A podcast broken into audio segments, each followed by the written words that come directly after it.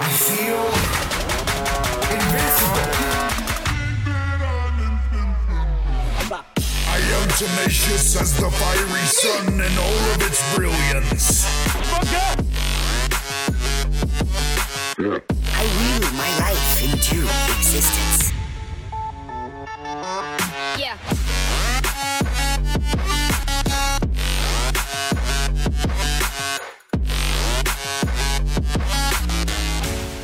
Create Oneness Podcast.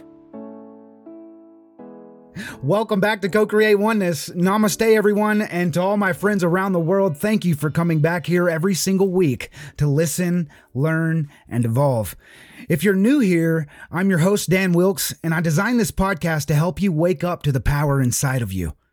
Every week, I break down a major topic to help you co create oneness in all areas of your life physically, mentally, spiritually, emotionally.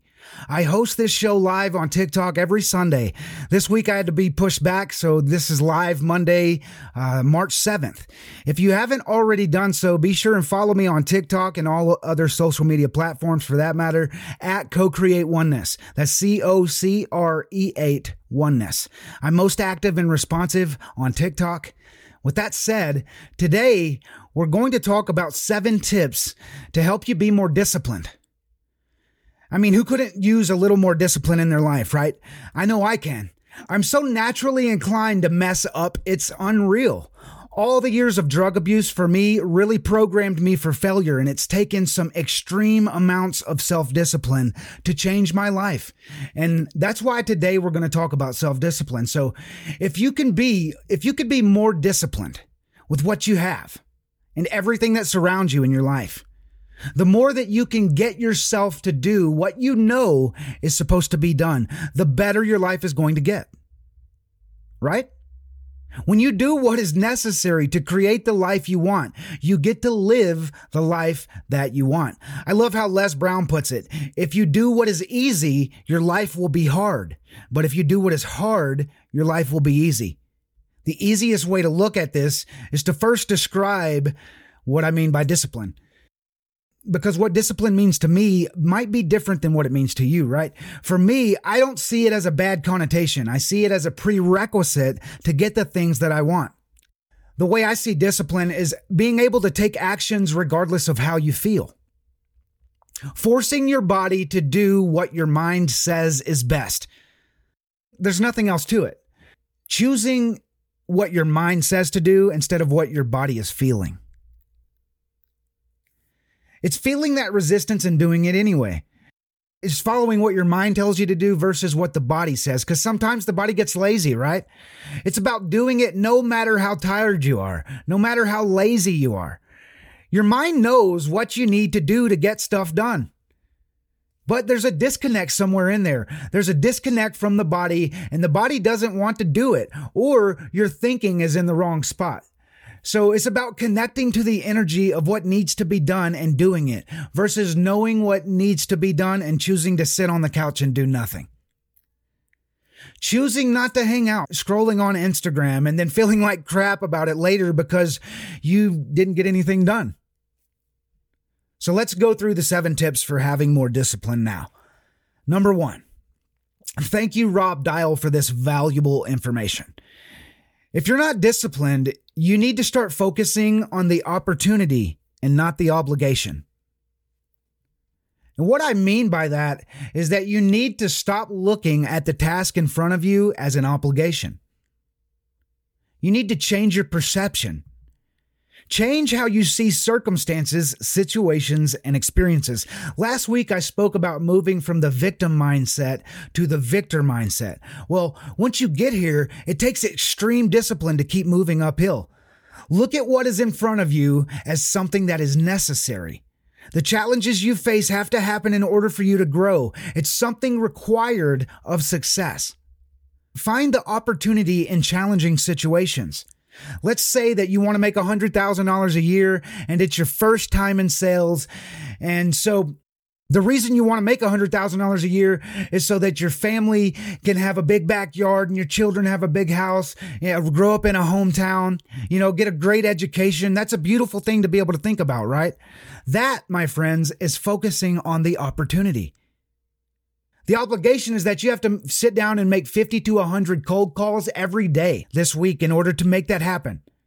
So instead of looking at the obligation of, damn it, I got to sit down and make these stupid phone calls, how about thinking more positive? Like, you know, when I make these 50 phone calls, it'll get me one step closer to my children having a safe environment that they can grow up in with a better education, if you think about the opportunity and not the obligation to make the 50 phone calls, you'd be more motivated to make those 50 phone calls. So, if you're not disciplined to take the action that you need to create the life that you want, it's probably because you're focusing on the obligation that is in front of you and not the opportunity.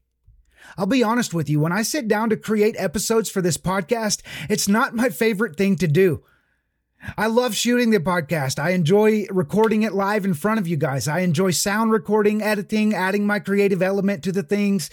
But the act of sitting down and writing episodes is dreadful to me. I love all the other aspects of it, but to sit down and plan is really not my cup of tea. I'm not keen on it, but I have to force myself to do it, you know? Why am I speaking on this today? Because Killing procrastination is the number one primary objective of my life right now. I'm a practitioner of self discipline and it is completely changing my life.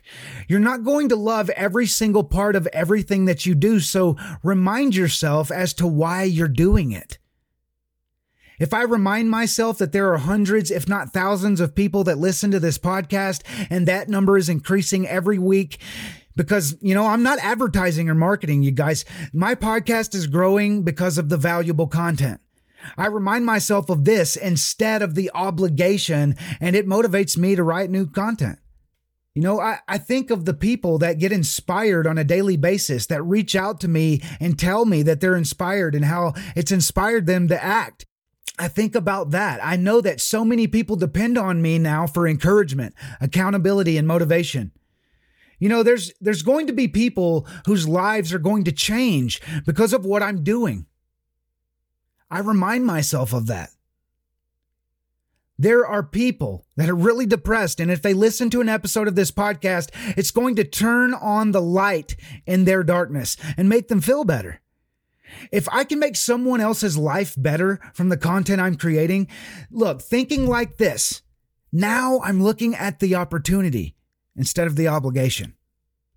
You know, the obligation of, I got to sit down and poor pitiful me, blah, blah, blah. I got to write 2,500 words. I got to do this research. Boo hoo. Instead of complaining about the workload, I remind myself why I'm doing what I'm doing. And it's a big key to having discipline. Moving on to number two. Number two is master the small things. I'm a really big believer in the small things and doing the small things right. Because success in life usually doesn't come about by some big, massive, cataclysmic event that makes you successful. Most of the time, it's usually a bunch of little teeny tiny boring things that you do every single day. I spoke about this in an episode number 49, I think it is Tiny Little Baby Step Morning Habits. If you're a basketball player, how many times have you practiced your crossover?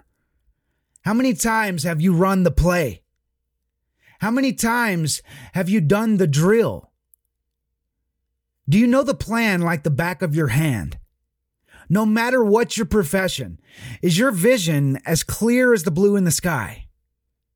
The fundamentals of being a basketball player, if you look it up, a football player, a wide receiver, a quarterback, any sport really, if you look it up, they've mastered the routes. They mastered stopping on a dime and turning to the left. They've mastered the jump shot. They mastered throwing the ball to the pocket. They've mastered every little small thing because they've done it over and over and over again. Repetition, my friend. That is called doing the small things, and the small things count the most. You know, we need to make sure that it is so built into our programming, into our hands, into our muscles, that no matter what happens, our hands are going to do what we've trained them to do through discipline. The small things, fundamentals, day in and day out, whether you want to or not. So, what are the small things in your life? For me, it's forcing myself to write 2,500 words a day. I'm writing a new book. I'm creating an online course for recovering addicts. I'm hosting this podcast. All of this stuff requires a lot of writing. At a minimum, I need to be writing at least 2,500 words a day in my journal, in my scrapbook, on my laptop, on my blog, for this podcast, on my phone's notepad. Every time I think of something, I need to be writing more and more and more. So that was number two. Master the small things. Number three, design your environment to complement what you're trying to accomplish. I'll give you a great example. If you're trying to lose weight, have you designed your environment to help you lose weight? Have you taken out all the sugary snacks and all the things that you shouldn't eat? Have you removed them from your house? A great example I can give you is me and sugar. My body loves sugar. Every time it's around me, I just eat it until it's gone. I have to finish every bite. If I have a piece of candy, I want to finish the entire bag. If there is cereal in my house at night and milk in my fridge, my body is inclined to eat two or three bowls. It's just how I operate. If you want to set your environment up to support your new diet, then clean out your cabinets. Clean out your refrigerator, set up your environment to support the foods you want to eat, and eliminate all the other foods that violate your diet. For me, my environment is designed to make sure that I don't eat sugar. You need to design your environment to help you practice more discipline. What can you do if you spend too much time on the couch? What about take all the cushions off your couch and throw them inside your closet? So if you have no pillows on your couch, maybe you're more inclined to sit on the floor or or at least it's going to be less comfortable. And maybe you'll be like I might as well go out and do what needs to be done, right? Instead of sitting here on this uncomfortable couch with no pillows, right? do you waste too much time on social media? How can you design your environment? How how about putting the phone in another room and don't allow yourself to use it for a set time limit? If you have a roommate or a spouse, go give them your phone and say, Hey, don't give me my phone for at least two hours. I have to get some things done. If I ask for it, even if I say it's an emergency, don't let me. That's designing your environment. Do you want to wake up and go for a run? Put your running shoes next to the sink so when you wake up and you go brush your teeth, then your shoes are right there, ready to be laced up. Or how about you just go to sleep in your running clothes? Go to sleep in your running clothes so that you're literally ready to go. How can you design your environment to support the life that you're trying to create? Think about that. How do you need to design your environment? How can you make it better? Do you want to meditate? How can you design your environment to meditate? How can you make it easier to want to meditate? What do you need to do to design your environment to floss your teeth? Maybe set the floss out by the faucet so that you see it immediately when you turn the water off. Design your environment to support you in taking actions towards whatever it is you're trying to accomplish. Tip number four make sure that you have more discipline by moving your body. Move your body, move your ass. This is something you've heard me talk about if you've been listening to this show for a while. If you feel lazy, get your ass in motion. Your body will respond to whatever you make it do. Have you pushed through a 30 minute elliptical exercise before? I have. You, you push through the first seven minutes and then your body realizes, damn, this guy's not going to stop. And it responds with the energy needed to make you keep going if if your body knows that your mind's not going to give up, it will provide the energy. It's a lot easier to keep going at the end of a workout simply because of all the chemicals in your body that are needed to keep going, right? So once you wake up that energy, once you get those chemicals going, it's easier to keep going. You force your body into action. It changes your chemistry and gives you more energy to drive, to keep going. Action creates more action, my friends, and inaction creates more inaction. So, what do you need to do to break that cycle of inaction? Tip number five. Number five is to count down and go. I learned this from Mel Robbins in her book called The Five Second Rule.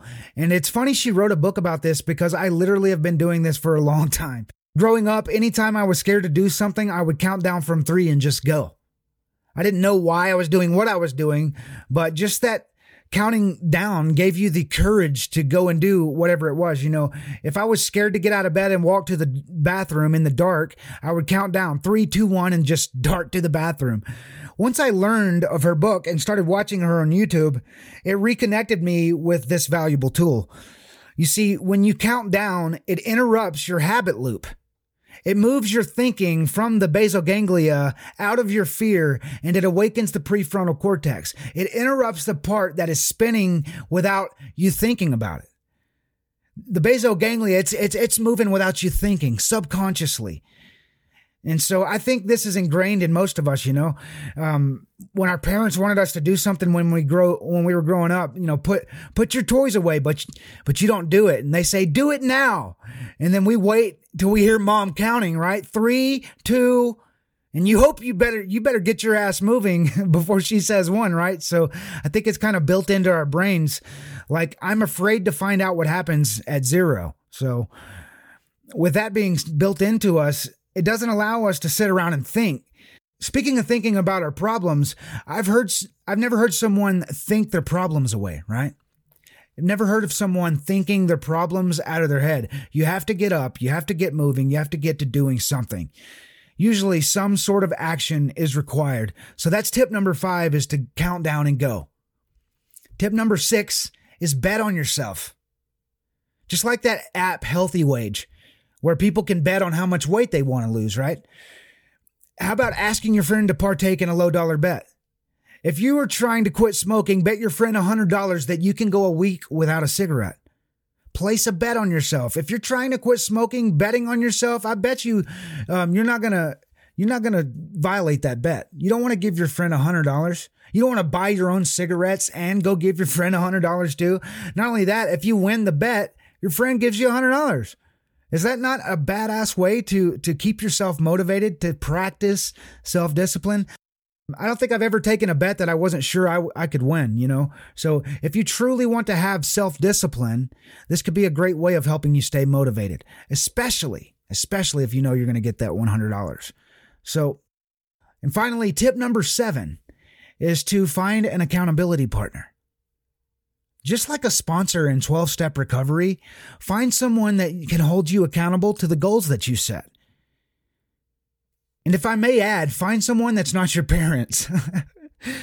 I can attest to the dread that is created from hearing your folks nag at you, right? If you ask your parents to be your accountability partner, at least for me, it feels like scorn when they try and hold you up to your word.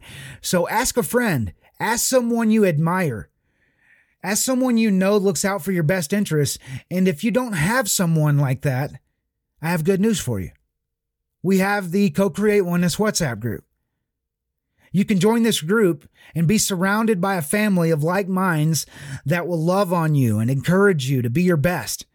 To join the group, just go to danwilks.com and then scroll down. I think it's about the middle of the page and click on join the WhatsApp group or you can go to Linktree, that's L I N K T R dot E E forward slash Dan Wilks. My name is spelled with a Z, and, and you can join it that way.